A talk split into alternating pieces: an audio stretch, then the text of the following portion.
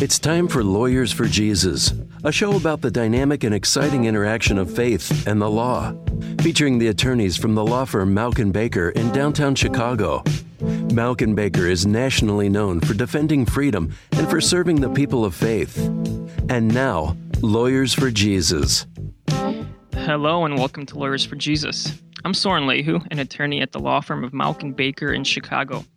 We are Christian attorneys that focus on serving the body of Christ with its legal needs. To learn more about us, go to mauckbaker.com. That's M A U C K B A K E R.com or call 312 726 1243. When a center for abused and homeless women refused to allow a man to stay at their shelter, it was struck with a discrimination lawsuit. We will be talking about that today with Ryan Tucker, who serves as Senior Counsel and Director of the Center for Christian Ministries with Alliance Defending Freedom. Ryan oversees litigation efforts to maintain and defend the freedom of churches, Christian ministries, and religious schools to exercise their First Amendment rights. Ryan, welcome to our show. Thank you for having me. Ryan, we've had uh, the good folks from ADF on our show a couple of times. Uh, but for any new listeners out there, could you tell us a little bit about ADF and the work that ADF does? Sure.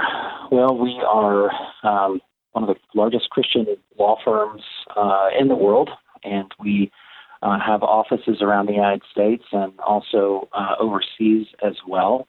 And so we, um, our, our, main goal really is to keep the doors open for the, the spread of the gospel. And uh, that uh, includes public advocacy and certainly uh, efforts in the courtroom as well. And Ryan, you've been involved in a very interesting case uh, involving a uh, a shelter in Anchorage, Alaska. Uh, the case is called Downtown Hope Center versus Municipality of Anchorage. Could you give us a brief overview of that case? Sure. Uh, several months back, uh, January 2018, a man uh, dressed in a pink nightgown showed up at the doorstep of the Downtown Hope Center in Anchorage.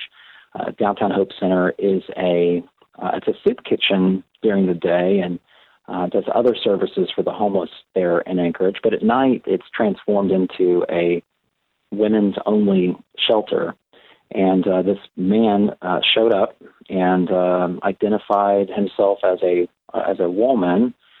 And um, what's important, of course, to understand here at the outset is um, uh, the man when he showed up was actually drunk. Uh, he had also been in a fight and uh, was physically injured. And the the director of the Hope Center actually assessed that situation um, and uh, got him actually to the hospital as as quickly as they could so that he could be taken care of.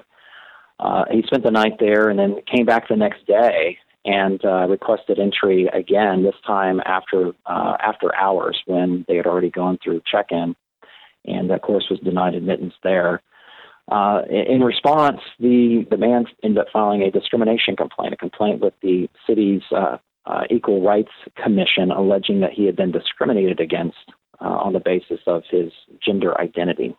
And that started uh, the litigation process, which eventually resulted in a couple lawsuits plus the discrimination complaint that he had filed. It's really interesting. So the man um, showed up uh, drunk and in a in a pink uh-huh. dress. Um, now, was he, is he in fact um, even today identifying as a woman, or was that a, um, a, as a result of drunkenness that that one evening?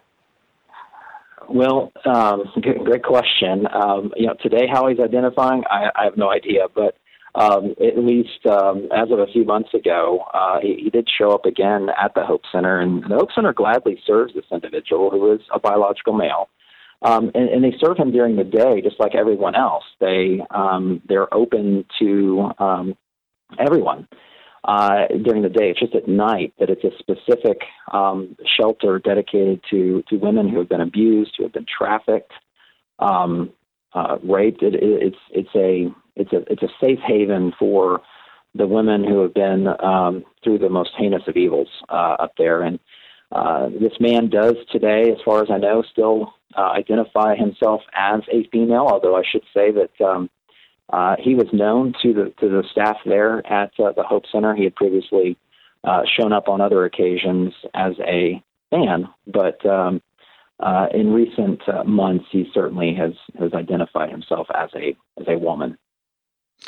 And so the, the Hope Center certainly does really important work in the community. Uh, are there other similar type of uh, entities that uh, cater to uh, abused uh, women in Anchorage? Not, not, yeah, not not in that area. There's certainly other um, homeless shelters that are um, that that take in um, uh, everyone, but but Hope Center has a real um, a, real focus. It, it was a need that uh, came to light uh, a, a little over three, almost four years ago, and um, you know, as you can imagine, the, the winters in Alaska can be harsh, and uh, the, the like other cities on the west coast, um, Anchorage had had a uh, a plethora of, of homeless issues, and uh, the Hope Center, like I mentioned, it, it, it it's a soup kitchen. They do uh, job skills training. They wash clothes for people. Uh, they serve uh, thousands of meals annually. In fact, they serve about 142,000 meals each year, about 450 to say 600 cups of soup every day. And so they do tremendous work, and they have been doing that work for almost 30 years now. But about four years ago, the city came um, to them and said, We've got a real issue here. The temperatures are uh, well below freezing and we need help. And the Hope Center has a large, you know, picture a large um, a single room that has tables in it, and this is where the folks can can eat meals during the day. But it was not used at night, and so the idea was was sprung to clear that room and put mats down three to five feet away from each other.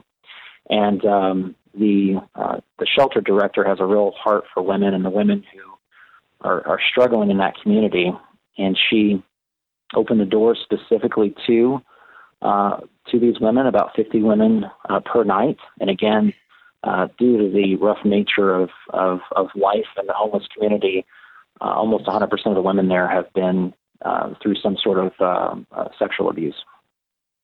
And it's the only one in the city that that has a long-term facility available for those women. Otherwise, the other facilities they go to, they will be mixed in with uh, men under the same roof. You're listening to Lawyers for Jesus. I'm Sorin Alehu of the law firm of Mauck and Baker. If you missed part of this episode or want to hear previous Lawyers for Jesus interviews, visit mauckbaker.com. You can also subscribe to our Religious Liberty newsletter and follow us on Facebook and Twitter for legal updates with a biblical perspective. Today, we've been speaking with Ryan Tucker, Senior Counsel and Director of the Center for Christian Ministries with Alliance Defending Freedom, about his case, uh, the Downtown Hope Center versus Anchorage. Uh, and Ryan, uh, so walk us through. Uh, you mentioned that a suit was filed. Walk us through the procedural uh, aspects of of the case. What happened first? Where was who filed, and where did that person file? Sure. So the the uh, uh, the, the, the, biological man that uh, was denied entry at, at the facility, um, he filed a discrimination complaint with the city's uh, Equal Rights Commission, and that started an investigation process there at the city. Uh, the Hope Center, in, in the in the mix midst of, uh, uh, of defending uh, those allegations, uh, its its then lawyer, uh, uh, an allied attorney of, of ADF's, um, made a statement to the uh, local paper about the fact that even though this individual was drunk uh, and hurt, that even without um, those being the facts, he still would have been denied entry because he was a biological male. The city saw that statement in a local publication and decided to double down and file a second discrimination complaint against both that attorney as well as the Hope Center, alleging that um, the uh, Hope Center, through its agent, its attorney, had violated a prohibition on publishing or circulating uh, statements that would imply that this person was not welcome there. So there were two initial complaints filed by uh, the um, one by the individual and one by the city. And uh, at that moment, we came in, ADF came in uh, to help. That that that second uh, complaint um, was eventually dropped. It, it was an insane um, argument by by the city, but because we were in that uh, arena of, uh, I don't think folks um, applying the law correctly or thinking commonsensically, um, we got involved and we ended up filing a lawsuit ourselves because there were several questions being raised, and these these poor women weren't sure if they showed up whether they were going to be able to allow entry into the facility or not, and the Hope Center couldn't even post its policies or make those policies known. So we made um, uh, we we filed a lawsuit last fall asking the federal court to allow us to even post our policies and um, you know to apply the, the law correctly in that fashion and uh, in the midst of filing that federal lawsuit, the homeless individual also filed a state court action uh, against our client, and so we were fighting uh, on three different fronts there for a while. That's amazing. Um, and the the aspect that has gotten the most uh, attention has been the federal lawsuit that ADF has filed. Is that correct? That that's correct. And and uh, you know I'm, I'm I'm pleased to announce that uh, that and others has has, has finally been resolved. And we're going to talk a little bit more about that. Coming up, we will talk further with Ryan Tucker, Senior Counsel and Director of the Center for Christian Ministries with Alliance Defending Freedom, about how political correctness has been disregarding truth and people's rights. I'm Sorin Leahu, and this is Lawyers for Jesus. Hi, this is Pastor McCracken, pastor of the Church of Our Lord and Savior, Jesus Christ, in Markham, Illinois. For the last four years, our church has been struggling to overcome the city's efforts to shut us down. In the midst of all of our legal issues, we felt overwhelmed and discouraged. All we wanted to do was worship the Lord and serve our community. We needed a law firm that not only had the knowledge of the law, but the same commitment of the kingdom of God. The Lord connected us with the law firm of Mauck and Baker. The attorneys at Mauck and Baker have not only provided us with exceptional legal representation and counsel, but have also provided us with the added gift of lawyers who pray with us and seek the guidance of the Lord at every step. After working with Mauck and Baker, we can't imagine working with anyone else. If your church or ministry has any legal needs, please call us 312 726 1243 or look us up online at mauckbaker.com.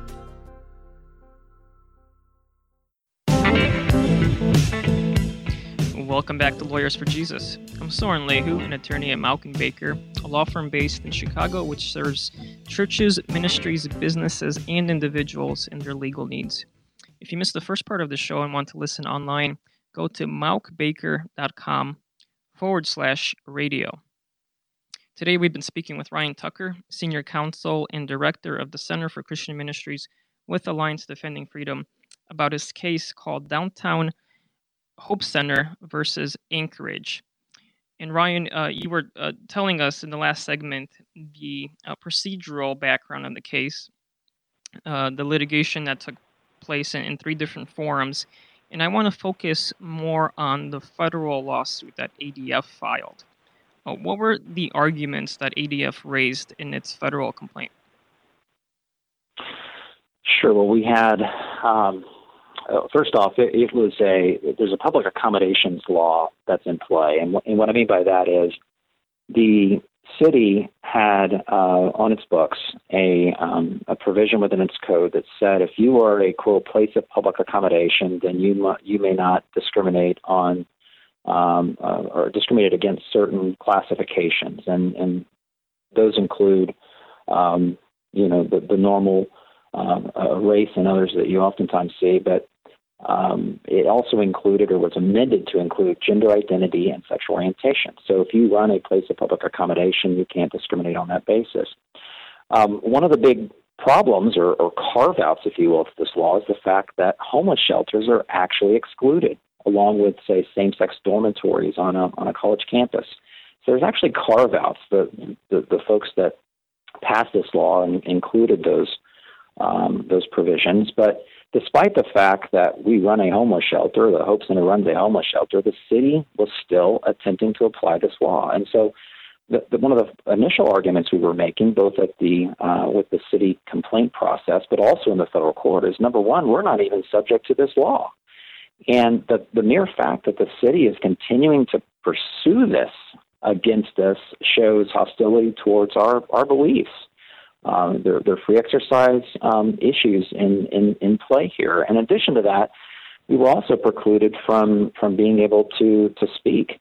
Uh, the, the law itself provided that if you publish, you circulate um, uh, information that would imply essentially that, that someone was you know unwelcome, and a lot of this language is just not defined. But if if you um, if you if you you know, merely posted your policy or made that known to the, the people that were relying on your services, then you could be in violation of it. So we decided to go on the offense for, for these women because there were a lot of questions being raised and a lot of questions we couldn't answer openly, which is not just um, you know unconstitutional, illegal, but it's it's uh, it's just completely against common sense.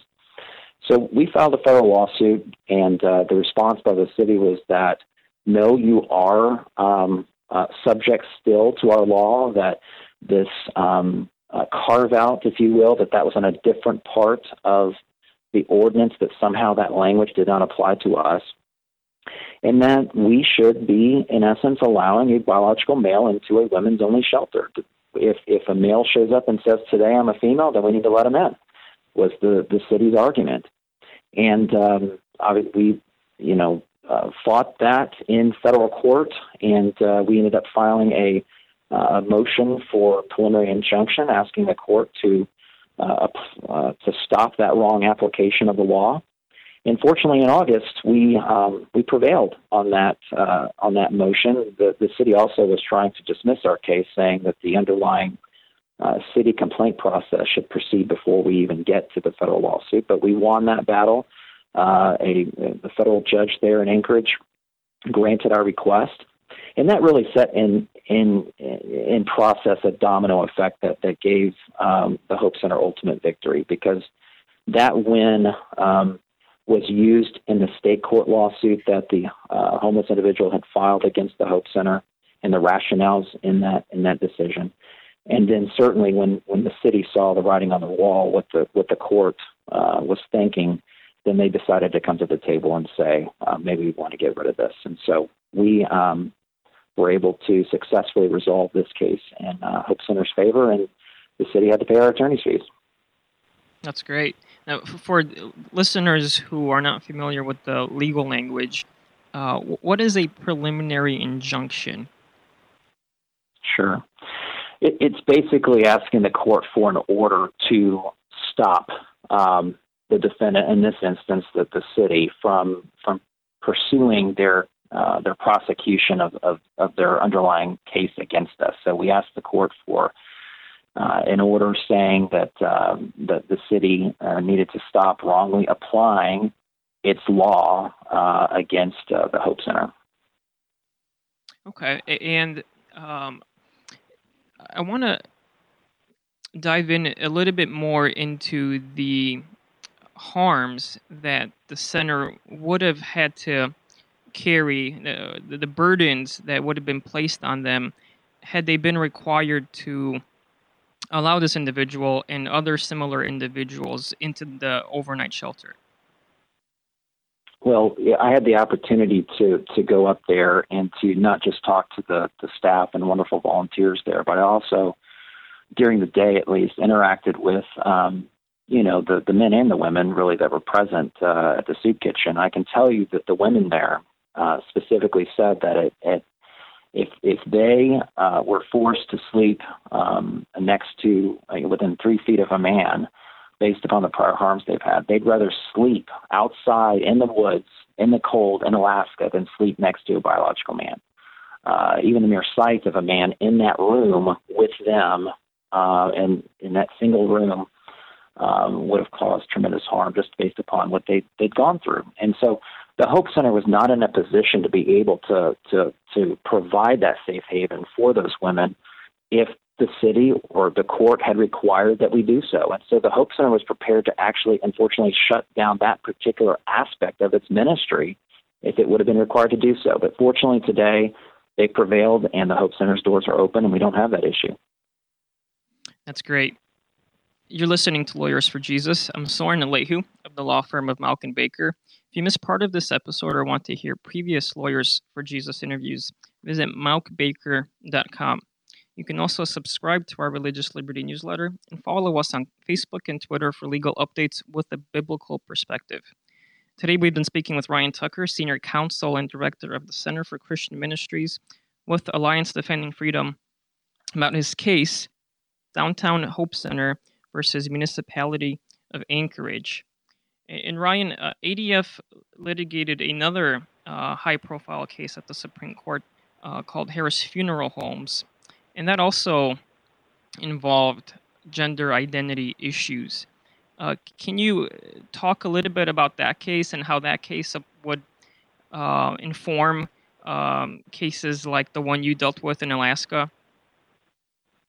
Sure. Um, yeah, just recently, um, uh, John Bursch, uh, one of our, um, our head of our appellate team here at ADF, argued the, the Harris Funeral Home case, and that case involved a, uh, funeral home that had been around for over 100 years. It's a fifth generation family owned business. And uh, there was an employee there that uh, had been working uh, at, the, at that facility, had been uh, providing care for, for people um, in their most desperate time at the loss of a loved one. And one day he told the owner, uh, Tom Rost, that uh, that he the next day he was going to um, show up basically dressed as a woman. And uh, had, had told him that he was now identifying as a woman, and that that did not um, that did not just uh, not just sit well, but it was it was problematic in, in many regards. It violated their own uh, dress code policies, and so um, you know he he eventually left his employment there and filed a discrimination EEOC complaint. Um, alleging that he had been discriminated against, and the argument was that uh, included within the term um, uh, sex uh, that, that, that somehow under federal law that also included uh, gender identity.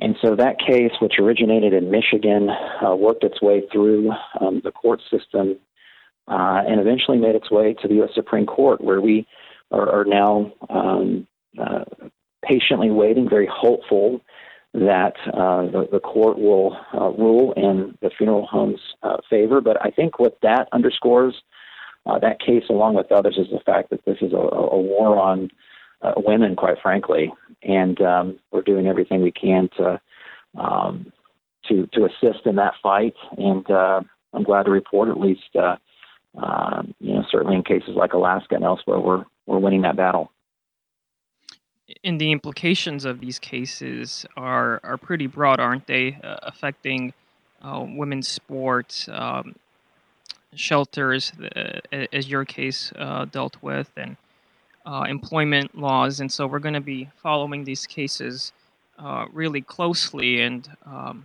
great success to you and ADF in in the Alaska case, which I'm sure will be um, used as precedent or, or cited on many occasions.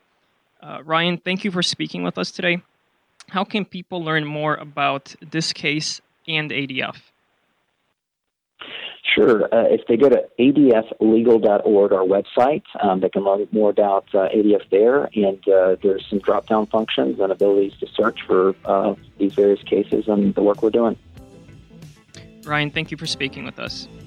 If you have a legal need or a question and want the perspective of a local Christian attorney, contact us at Mauck and Baker. You can reach us at 312 726 1243 or at mauckbaker.com. That's M A U C K B A K E R.com. Visit our website to subscribe to our Religious Liberty newsletter with legal updates or call us and mention Lawyers for Jesus for a free consultation. Thanks for listening. I'm Sorin Leahu, attorney at Mauck and Baker, and this is Lawyers for Jesus.